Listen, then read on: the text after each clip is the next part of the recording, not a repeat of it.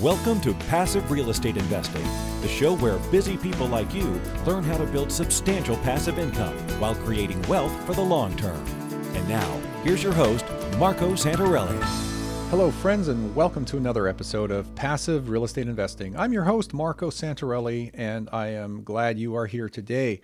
You know, there is a saying that money is only a tool. It will take you wherever you wish, but it will not replace you as the driver. And that is by Anne Rand, who is a great author, has written some great, great books on independence, freedom, liberty, money, and all the topics surrounding that. These are fiction books, by the way. They're presented as a story, but you take away some great lessons about I guess just being in a free market and what a free market really is and why capitalism is so important and the importance of money and what it is and what it isn't.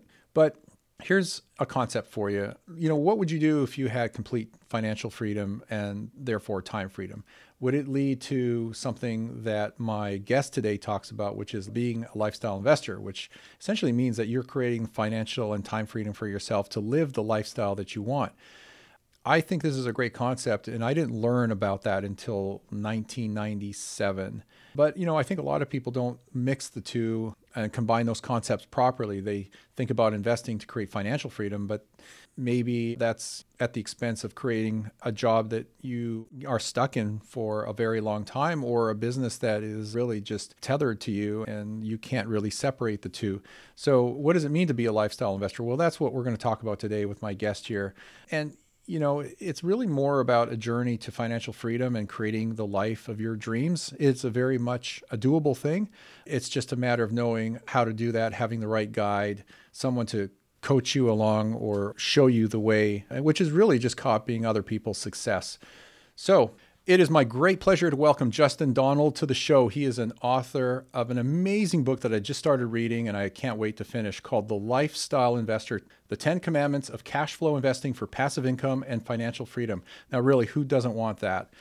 Entrepreneur Magazine calls Justin the Warren Buffett of lifestyle investing. I think that is a great title and an honor to be called that. He's known as a master of low risk cash flowing investing, specializing in simplifying complex financial strategies. And his ethos is to create wealth without creating a job. And I really love that because ultimately that's what we want to create with financial freedom is that time freedom that goes hand in hand with it.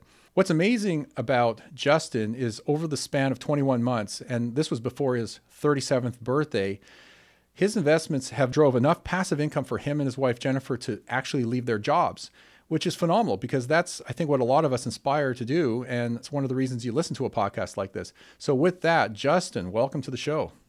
Oh, thanks, Marco. It's uh, great to be here. I appreciate you having me on, and I'm just looking forward to hanging out for some time today.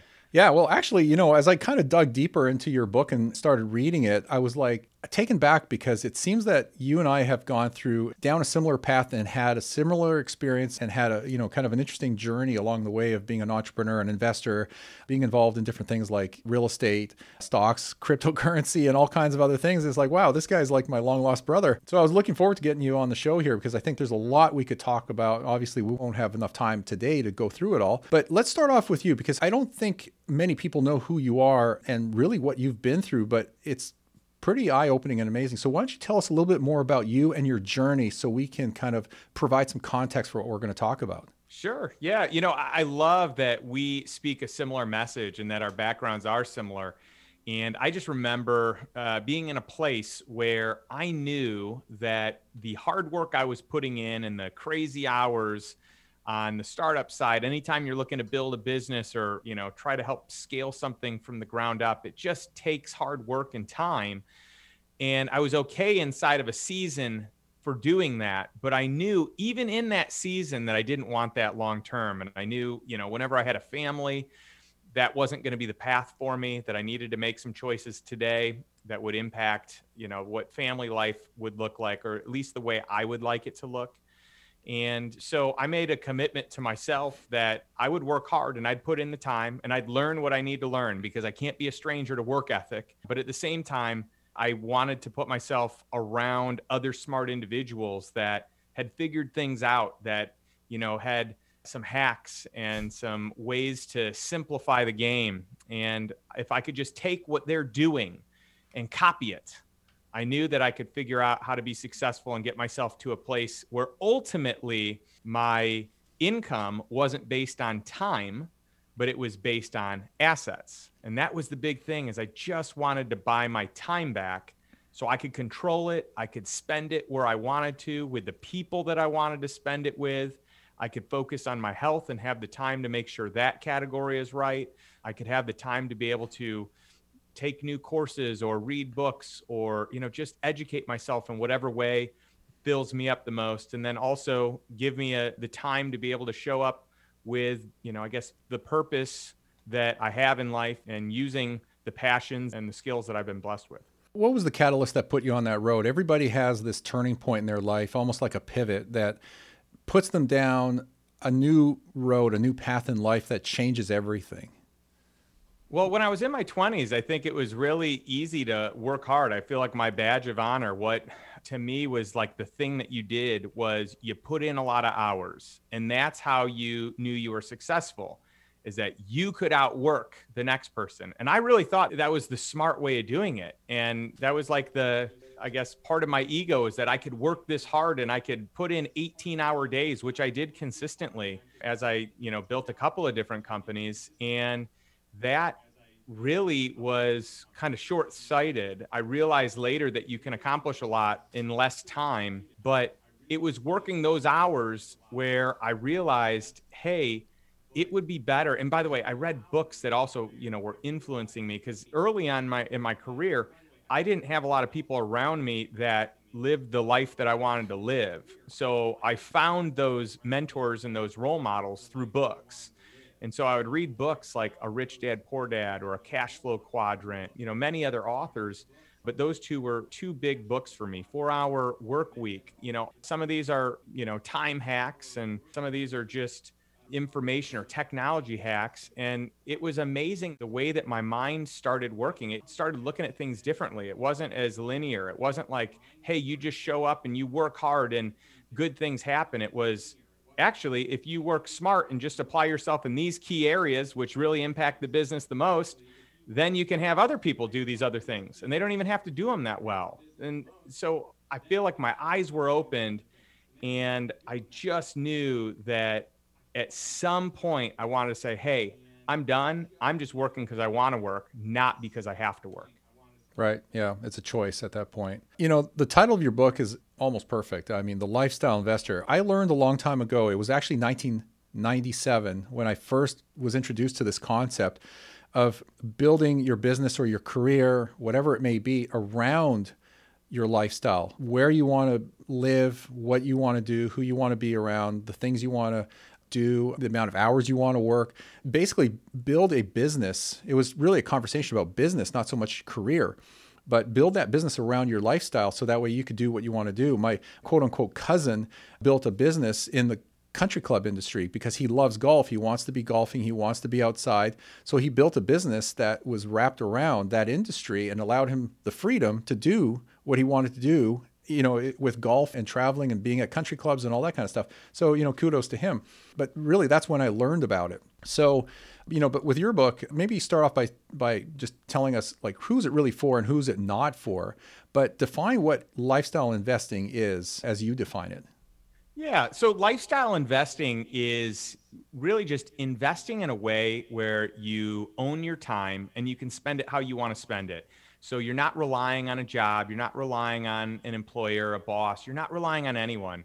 You have assets that produce income and you can live life intentionally by design, not a life by default on autopilot, doing the same thing every day, waking up to an alarm clock to then go to work. And I just didn't want that. And so I wanted to create this life that I just felt so excited to be part of. You know, I feel like people have a lot of clarity around all the things that they don't want. You know, sometimes I ask people, well, what do you want in life? And they'll say, well, I can tell you what I don't want is this. You know, I don't want to be, you know, tied to a job or whatever it is. So people have so much clarity around what they don't want, but I find few people have clarity around what they do want. And most people are going to move in the direction of wherever their focus is, which is on what they don't want. So ironically, they're going to stay in the same patterns that they're, you know, kind of doing.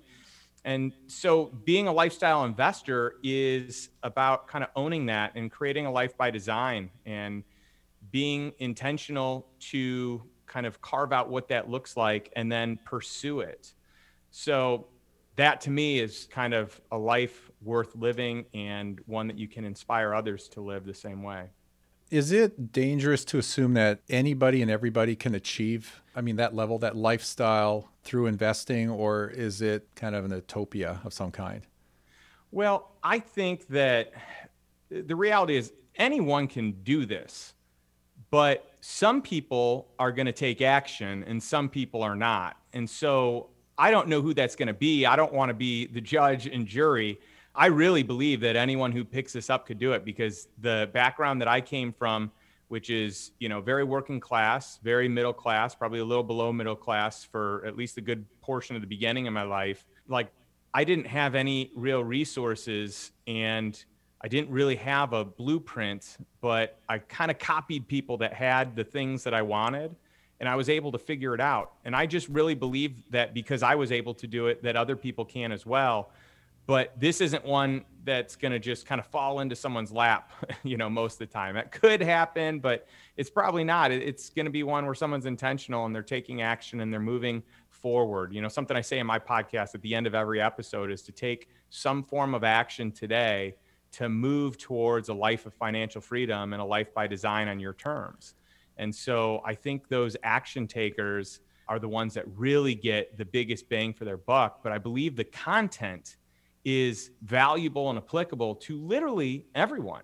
Yeah, you know, I've said it time and time and time again, and I get asked this question often when I get interviewed too. I mean, you could become the most knowledgeable, educated person out there. I don't call that person an investor, although they have the capability and the knowledge to be that person. But you could become the most knowledgeable, educated person out there, but without taking action, the rubber never hits the road. You don't get any further ahead than where you are today.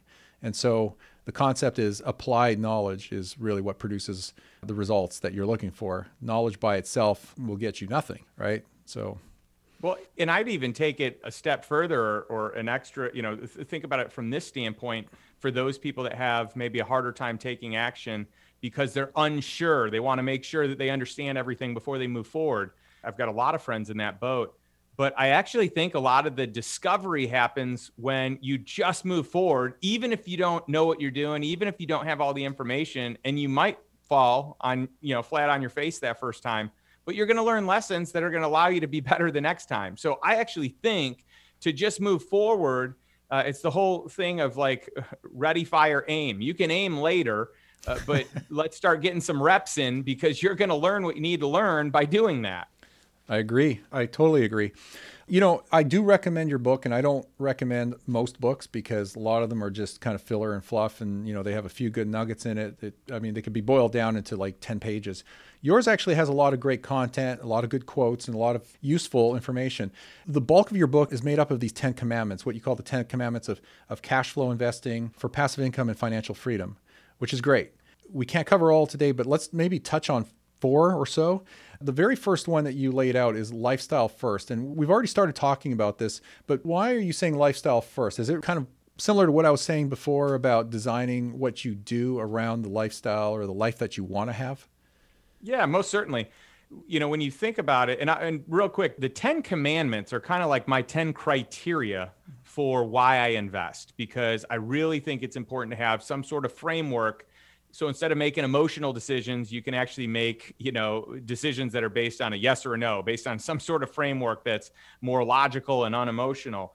And when i think of lifestyle investing i just think it's imperative that people get clear on what it is that it costs them to live. Most people have a job or a business and they have income and then they build their life around it. But what i have spent a lot of time doing and what i coach people to do is to figure out what it costs them to live the current life they have and actually even before that what does it cost them to live at a bare minimum? Like what is just your mortgage or your rent plus you know car payment utilities just bare minimums food living expenses. out, right? Just the basics. And then what is it on a monthly basis? What is your current lifestyle on a monthly basis? And then what is the lifestyle that you'd like to live? And how much is that on a monthly basis? And instead of waiting for this perfect job that's going to show up to allow you to live that perfect life, you can actually just kind of chunk away at buying different assets or investing capital in a way that you get cash flow that inches towards that monthly number, those monthly lifestyle expenses. So that's what the first one's all about is like getting clear on what it is that you want out of life. What do you want your life to look like? What does that life cost you? And even before you get there, how can you at least cover the bare minimum expenses so that you don't have to work, you get to work? Because you'll make a lot better decisions in life. I have found, and my clients have found, by not making decisions solely based on money, not doing a job just to make ends meet, not just covering whatever the bills are and staying in a place that you don't want to stay. Yeah, I think you chopped it into three categories, did you not? Like you've got your fundamental living expenses, and then you've got the ability, maybe you could break down those three categories. I, I don't remember exactly what they are. Yeah, so your bare minimum kind of survival. What does it cost you to survive? I mean, we're talking ramen noodles, maybe a little bit extra. Just so you know, in a worst case scenario, that you don't have to show up to a job that you don't want to be at or to a business that, you know, is suffocating you. So it's a just, choice. Yeah, that is just a huge weight off your shoulders. And then it's lifestyle. What does it cost you to live your current lifestyle? Current vacations, current investments, current everything. Uh, eating out, meals, entertainment, the whole nine yards. And then what is it for the life that you really want to live? Like, what is there just a certain car that you would love to drive? Is there a certain vacation that you'd love to take? Is there, you know, what does that look like? And then break down what it costs because you don't have to buy these things outright. You can lease them, you can have them for a day. You can, I mean, there's just so many different ways that you can do it. You know, one thing I noticed that was peppered throughout your book, and it, this plays heavily into that first commandment, is the importance of mindset, just understanding that there's a strong connection between your personal development and the way you think with everything else. And I mean, we've heard this time and time again from people like Napoleon Hill, among many other people. I mean, what would you say to somebody about their mindset and how to improve it or build it, and so they can be clear and focused on this path towards financial freedom? Well, your mindset is everything, and your mindset is ultimately going to direct your activities, your behaviors, your routines. And so, to me, I just think it all starts there, and that really begins with feeding yourself. What's the education that you need to be consuming? And that even goes to, I mean, if you skip all the way to commandment number 10, this one's all about, you know, that every, uh, basically every dollar gets a return. And it's this whole idea of like time spent getting a return and who's your peer group and who are your mentors and who are you spending time with because that's who you're going to become like. And so, I think it's imperative that you're surrounding yourself with people that are going to bring you up, not pull you down, that are going to get you to think about life and business and finances in a different way than you currently do. They're going to drag you up. And most people are hanging out with people that generally drag them down or, you know, stay complacent. Yeah, very true. Interestingly enough, I actually put a check mark beside commandment number 10 because I was intrigued by it we'll leave that one for last. Let's go to your second commandment. We're not going to cover all of them today, but I need you to explain reduce the risk. I have to be honest, it's the chapter I didn't read, but I know it has to do with examining deal structures and minimizing risk and maximizing returns. And what's funny about that is that's actually a sentence on our website, not saying that you copied it or anything like that, but you know, one of the value adds that we provide to our clients is to maximize their returns while minimizing risk. And that has a lot to do with picking the right markets and the right neighborhoods, looking at the fundamentals as well as whatever else is going on there. And I know that's not exactly what you're talking about, but it's important to reduce the risk while maximizing returns. So I'm going to let you talk about that however you want. Sure. Yeah. So reducing the risk is imperative. And by the way, you nailed it in real estate. There are a lot of different ways you can do it. You know, I like to look at this as kind of like a top down, all encompassing, you know, depending on where you're investing, you're going to probably reduce the risk differently. And so sometimes, I guess the whole framework of where this comes from is if you lose money, it takes so much work and so much time to get that money back. If you lose half your money, it takes twice as much to get it back. But you still have forever lost the opportunity cost of what that could have earned you. So when I look at this second commandment of not, you know, like I don't want to lose money. I want to really protect or hedge against risk. So how do we get as little risk as humanly possible, but as best, you know, as best reward or return as we can? So some ways that you can do it, you mentioned it in real estate. In real estate, you use collateral. You know, how do you get in a first position, a first lien position, or a senior debt position? So if something goes wrong, you're paid back first. And how can you collateralize so that whatever it is that you're investing in or loaning to, that the collateral is two or three or five times the value of the investment dollars? So that way, if a deal goes bad, you actually do better than if it just went according to the terms, which were already good and why you signed the contract. So to me, it's not that I ever want a deal to go bad. I don't want a deal to default.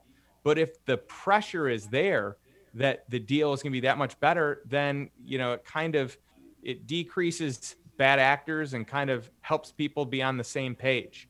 So, you know, another way is through something called a put option. So, a lot of the time, I will do investments where I negotiate in a put option plus a certain percentage. I've got a deal that I did a put option plus 20%. So, let's say that at any point in time, I didn't like the deal. The deal terms changed. It's taking too long. Maybe the company that's managing it isn't doing a good job. For whatever reason, I can get my money back at any time. And if you add that provision of interest rate, you can get 20% during that holding period while they did have your money. So that's an easy way to have the upside, but you're capping the downside. You're at least going to get your money back. Maybe you don't get a return on that money. Maybe you get a put option with, you know, no percentage interest on it, but at least you can get it back.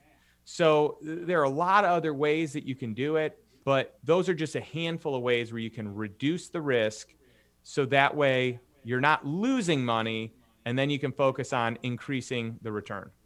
So I agree with you with, you know, with options, put and call options where you can control your risk.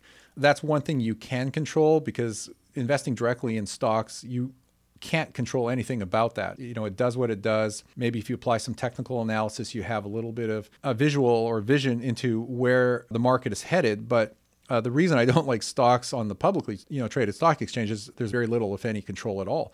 But that's also the reason why I love real estate. There's a tremendous amount of control. It's one of my favorite investments. In fact, you know, it ranks at the top. I guess I'd like to know: is real estate your favorite investment or investment class, asset class, or is there something else that you uh, rank up there in your top two?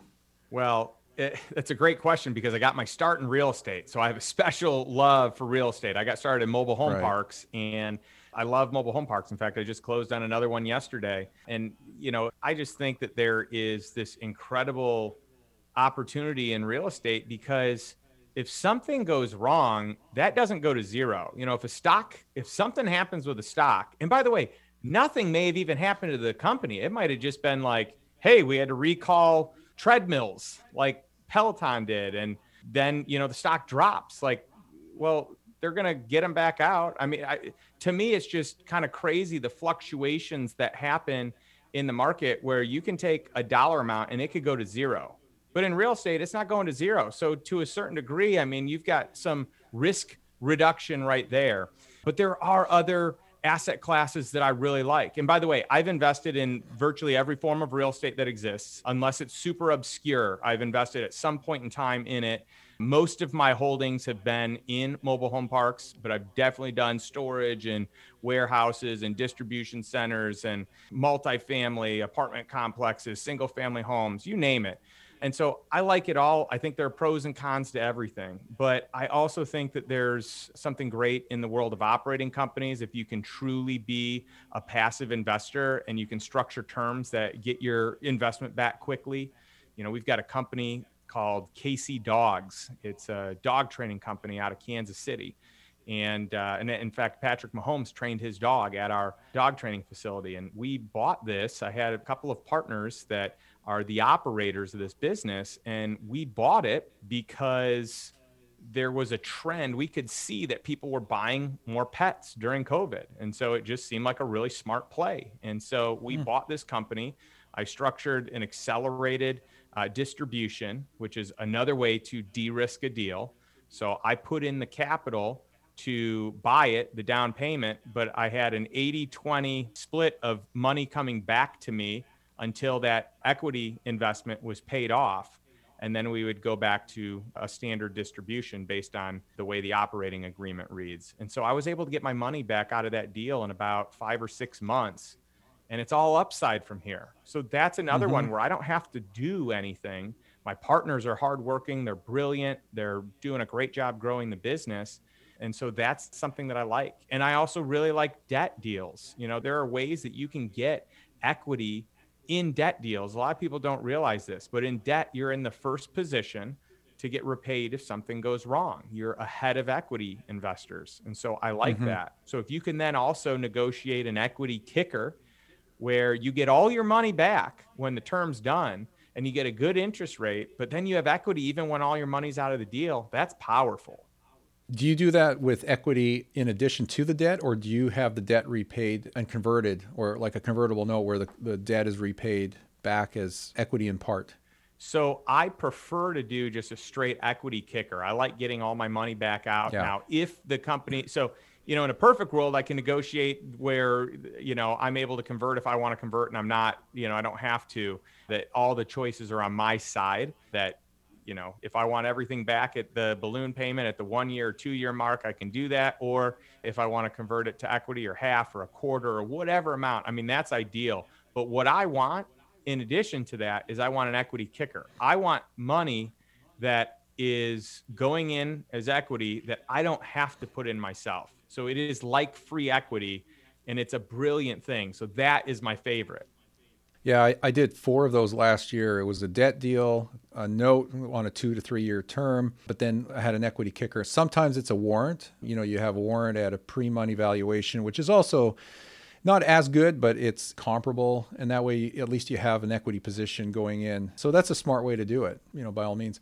So, just wrapping up that commandment, what would you say are the most risky investments or asset classes well, do you avoid some of them, or yeah, or I, I, mean, get I, involved. I do. I mean, it depends on what your area of expertise is.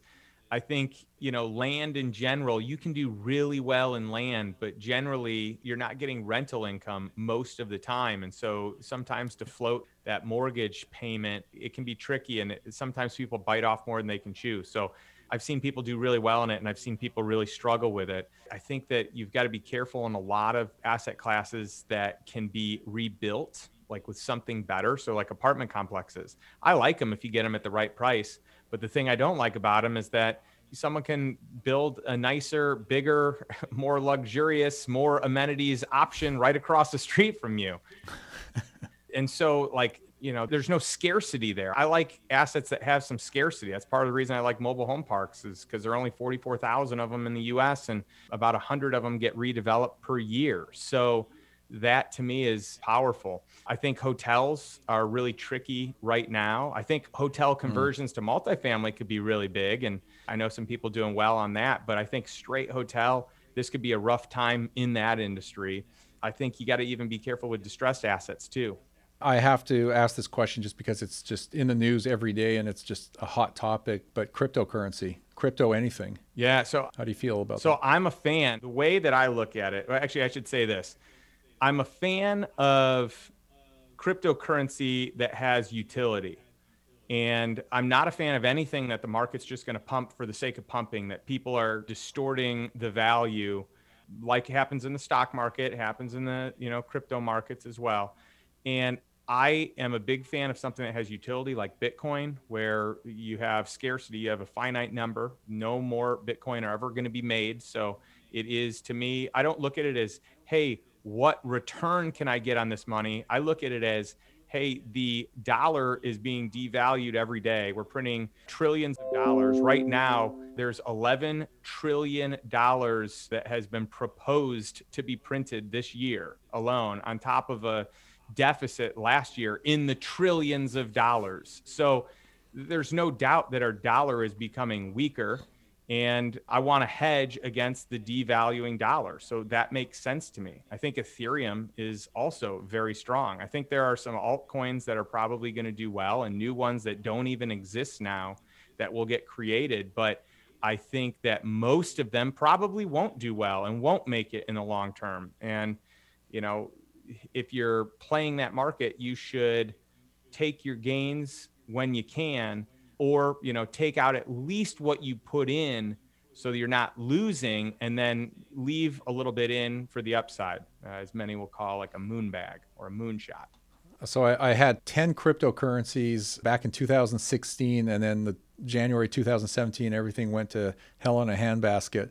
Of those 10 nine are gone one survived to this day and it was Ave. so um, yeah, extremely volatile. But I do agree with you that you need to have utility. Bitcoin and Ethereum, two very different things. Both are the 900 pound gorillas in the space at this point in time. So you have no control over it. But I think the upside potential far outweighs the implied risk that's there. So I think that's good. And I, another thing about it is this doesn't have to be like all in. I mean, I talk to people right. all the time, and it's like, well, what percentage of your net worth do you have in cash? Because you probably should have some in cash in a safe.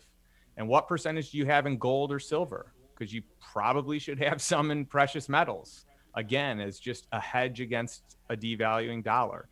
And so, you know, Bitcoin is the same. Like, you know, what if you have half a percent or a 1% or 2% of your portfolio in it?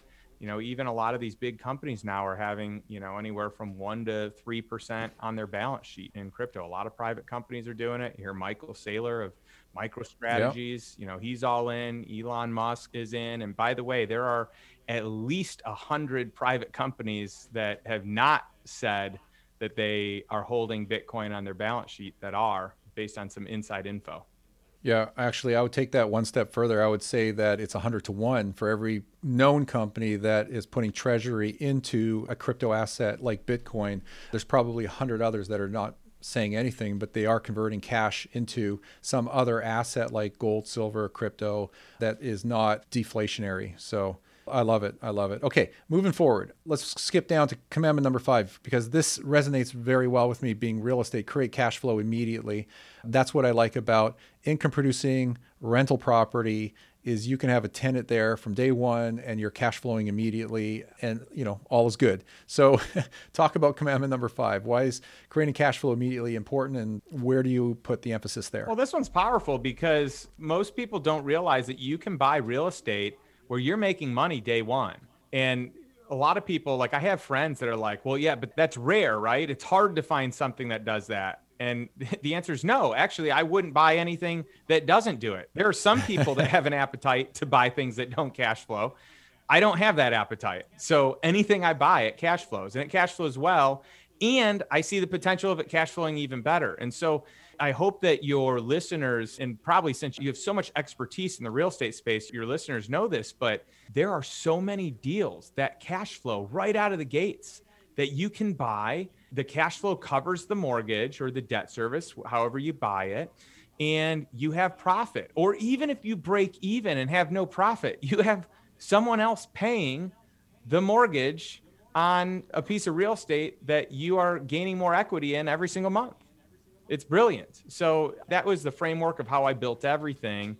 And because I built up this strong cash flow, it got me to a point where I was able to diversify out of real estate and diversify into other assets, asset classes, areas of interest because I had to place those funds.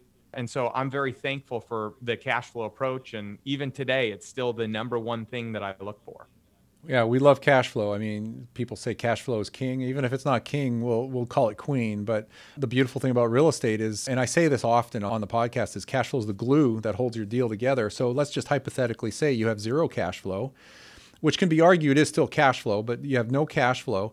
You're still gaining from the tax benefits, the equity growth on the amortization of the loan, as well as the appreciation that happens over time, not necessarily consistently every year, but you do gain that appreciation. So you still have returns, but cash flow is beautiful.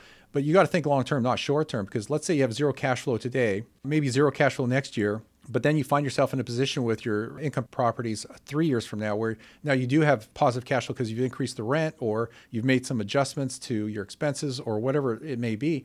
Well, now you've got cash flow, but then think longer term, what happens when you start to pay down that mortgage or refinance and you've created a source of cash flow? And then even further down the road, now you have no mortgage. Let's just say hypothetically that's your strategy. Now you have great cash flow, it could be $1,000, $2,000 a month from that one door. Well, now if you have two doors, five doors, 10 doors, hey, that's a pretty good passive income to support a, a lifestyle, financially free lifestyle. Yeah, and you can use this as collateral for other loans to buy other properties. At a certain point in time, you fully paid the mortgage off and you own it free and clear. Or, in my opinion, the better strategy is to always have debt on it because you don't pay taxes on that debt. So you pull money out, you can live on that money, you can buy more cash flowing assets with that debt, but you don't owe taxes on that money. And it's just interest rates, the way that we're seeing them today at all time lows or close to all time lows, it's the cheapest money we're ever going to see. So I want as much of that as I can that is safe. You know, I, I don't want to, I'm not trying to overdo it. I'm not trying to over leverage, but in a home, I mean, the goal is to have as little equity as possible, in my opinion, and use that cash wisely for other investments. And the other thing is on the side of like, you know, a foreclosure, if you only have 10% equity in a home and someone else has 80% equity in a home and you both default at the same time, you better believe the bank is going after the 80% equity home. I mean, that's a business. They are in business to make money. The less equity you have, the less likely people actually come after you. Yeah, one thing you said actually is a really good nugget, and people don't realize that. It, I think it, it kind of goes past people very quickly. It's an argument to actually be in debt forever, like to you know perpetually be levered because borrowing against your assets means you still keep the asset, but you can take money out of them to reinvest and build more, invest more, and build a larger portfolio while not being taxed on it either, because you can't tax debt.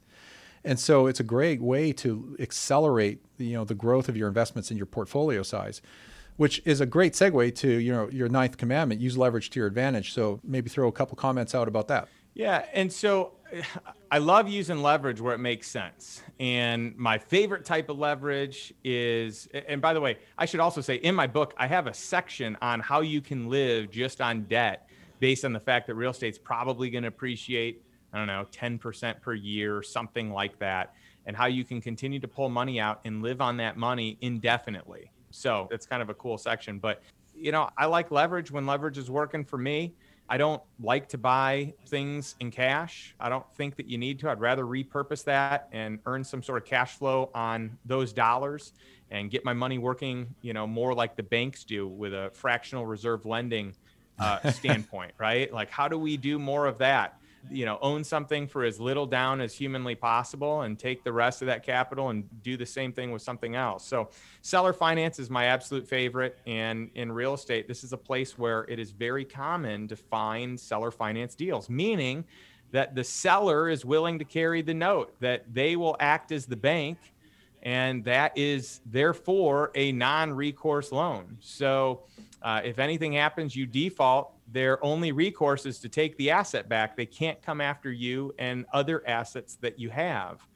And you can negotiate whatever terms you want. You know, my very first seller finance deal was 15% down, 5% interest, which sounds high today, but it was a 10 year term with an option to extend for another 10 years. I mean, these are just unheard of terms. And I'm happy to pay that interest rate because the numbers work. And so I think that there's a time and a place also to you know, go with agency debt, which is your Fannie Mae, Freddie Mac, and have a 30 year note with a fixed interest rate over that time frame you know that is just an incredible opportunity so there are a lot of different ways to finance deals and uh, i like using leverage to my advantage as best i can Agreed. Agreed. So, in wrapping up, I found your 10th commandment kind of interesting. I mean, it, on the surface, it makes a lot of sense. Every dollar of investment gets a return. Well, you know, someone might say, well, duh. I mean, that isn't that the definition of investing? But you kind of took it a little bit further where you start talking about the people you work with, your team of professionals and whatnot. So maybe just expand on the concept of every dollar of investment gets a return. Yeah. So if I'm spending money and notice I'm talking about spending it. This is an expense. This isn't investing it. So I'm spending money on legal. All right. Well, I intend to get a return on my time and my dollars in legal. So, in other words, uh, you know, at one point in my life, I used to really skimp on like legal. Like I wanted to do as little as I could and pay as little as possible. And man, did I think I was just winning. And really soon you find out that that's not good and you need to have good legal in place.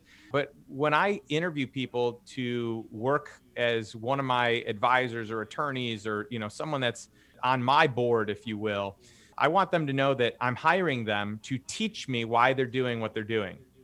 I'm going to pay them to execute it as well, but I want them to teach me the process. So that way, the next time I understand it and I don't need to use their services as much. Or I can use the same amount of time, but I can ask better quality questions and we can get more creative. But the goal is, and I do this with my CPA as well, I don't want you to file a tax return. Anyone can file a tax return. I want you to teach me why you're structuring my you know finances the way that you are and why is this on the return where it is I don't want to go blindly into having people take care of stuff when I can be a student, I can learn it, and a lot of the stuff I can end up doing on my own. And even if I don't want to do it, I should at least be educated because the more educated I am, the better I can utilize their services. Yeah, very well said. Good stuff. Justin, there's so much in your book, which is great. Again, I, I said it before, I'll say it again. I recommend it. It's a really good read. Is there anything else you'd like to share before we wrap up here? Because I'm going to end this with you just telling people how they can find out more about you and where they can find your book and whatever else. So, any final thoughts? Yeah, I, my final thought would be again, take some form of action today. And to me, the best form of action is find some people that they kind of believe what you believe, that they want to embark on this path of financial freedom and partner with them. Create a brain trust and talk and read books and share ideas. Find a mentor someone that will take you under their, their wing. And if you're going to pay someone to do it pay someone that's actually gotten the results like they've done it themselves. They're not just coaching you in theory like a professor at a college that is book trained on how to run a business but you're getting the adjunct professor that's run a business that's teaching you how to do it so that's my advice is move towards where you want to go, partner with the people that are going to help you get there and get out of your comfort zone a bit because it is going to involve things that you haven't done before. And there's fun and joy in that and embrace it. Yeah, that's beautiful. So basically, what you're saying is that there's really no excuse to not to learn something and move forward and accomplish something. Most certainly. Yeah, awesome. Okay, tell our listeners how they can find you and where they can get more information. Where can they find your book, etc. Sure. Well, what I'm going to do for all your listeners is the book is so you can go on Amazon if you want to get the book, but for anyone who wants to go to get it online, you can uh, go to my website lifestyleinvestorbook.com and all you got to do is pay for the shipping. The book is free and there are a few other cool things offered in that. And then I also want everyone to know that all the proceeds from the Lifestyle Investor book, they all go to charities that, in this case, right now, it's all going to Love Justice International, which is a charity that stops human trafficking. They're in 17 countries around the world. And so my goal is to make an impact with the content from an education standpoint, but also financially in supporting organizations that I just think do incredible work in the world. So no matter where you buy it, Amazon or lifestyleinvestorbook.com, you can know that those proceeds are going to a good cause. And then for anyone that wants to see any of my other programs and products, you can go to justindonald.com and I've got an online course, a master class, a mastermind, and private coaching that right now is at full capacity, but there's a wait list. And then I have a podcast. I have the Lifestyle Investor Podcast, and I interview some really cool people. And what we're talking about here today, I would, uh, I mean, there's so many different layers and levels. And, you know, Marco, you and I, we could talk for hours more on this stuff. And this is part of why I love having a podcast is I get to bring in really cool people that are incredibly smart and we just get to have fun and talk about investing and cool life hacks and you know it's just a blast so uh, cool. i appreciate you having me on the show absolutely uh, hang tight here because uh, there's someone i might want to introduce you to that is also working to reduce human and child trafficking so uh, there might be a good connection for you there Awesome. So, anyway, Justin, thank you so much. Great content. I appreciate you taking the time. I look forward to having you back on in the future. And uh, with that, thanks for your time. Well, that was a great interview with Justin. I honestly felt a little bit rushed going through it because there was so much more I wanted to talk to him about and ask him about. And I told him at the very beginning that I'll try and keep this down to about 30 minutes or so. And I think we went for about 45, maybe 50. And I was starting to feel bad, but in either case, there was some good content there, and I'm sure there's a lot more coming. Feel free to get his book. I really think it's a great book. That's it for today. If you're looking to invest in real estate, remember we offer a free strategy session with my team of investment counselors. So don't hesitate to look into that. Also, if you have any questions about real estate investing, I'm starting to do the Ask Marco episodes again here. So feel free to just submit those on the passiverealestateinvesting.com website. If you haven't done so, remember to subscribe. Love to grow our audience, and that way you get notified of new episodes as they come out. And that is it for today. Thank you for being here, and we will see you all on our next episode. Are you on track to achieve your financial goals? Income producing real estate is the most historically proven way to accumulate wealth and has created more financial freedom than any other means. Norada Real Estate provides everything you need to invest in the best turnkey cash flow rental properties.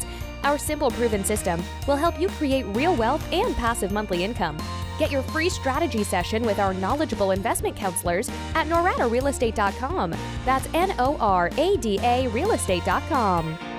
Nothing on this show should be considered specific personal or professional advice. Please consult an appropriate legal, tax, real estate, or business professional for individualized advice. For distribution or publication rights and media interviews, please contact the host.